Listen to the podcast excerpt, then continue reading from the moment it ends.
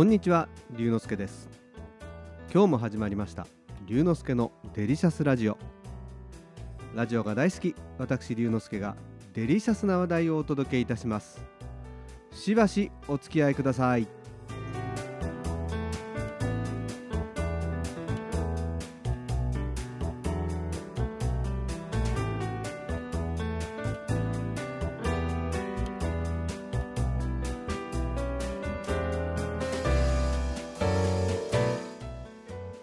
毎日寒い日が続きますね。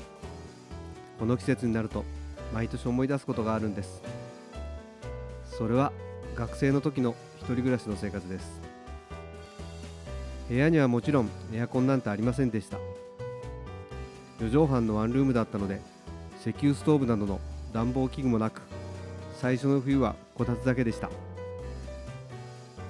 こたつは足が暖かくなるのでまさに図鑑即熱というように勉強したり調べ物をする時などは良いのですが部屋全体が温まるわけではないので眠る時には冷たい布団に入らなければなりません。そんな時僕が使っていたのはお湯を入れる湯たんぽなんです。でも専用の湯たんぽではなく飲み物の瓶を使っていたんです。おそらく皆さんはペットボトルなどを想像するかと思いますが僕が学生の時はペットボトルはまだあまり普及してませんでした。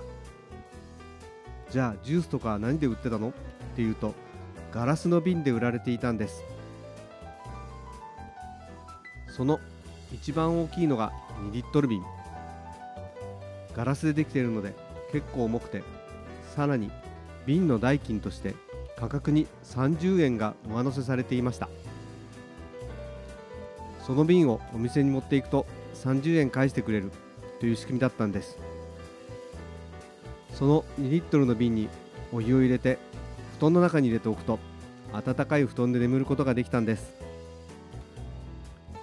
電気安価とか買えばよかったのですがその時はそれはそれで貧乏暮らしを楽しんでいたようなものです。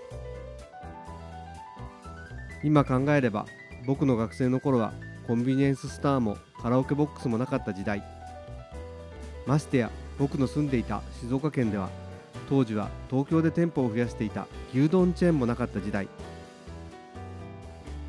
冬になるといつも2リットル瓶で布団を温めていたことを思い出すのがとても不思議です。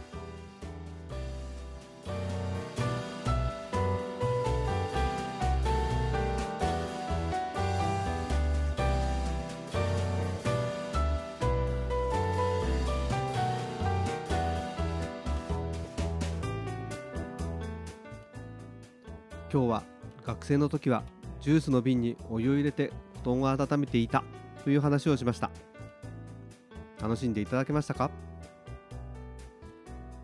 龍之介のデリシャスラジオ。次回もお楽しみに。お相手は龍之介こと新田龍でした。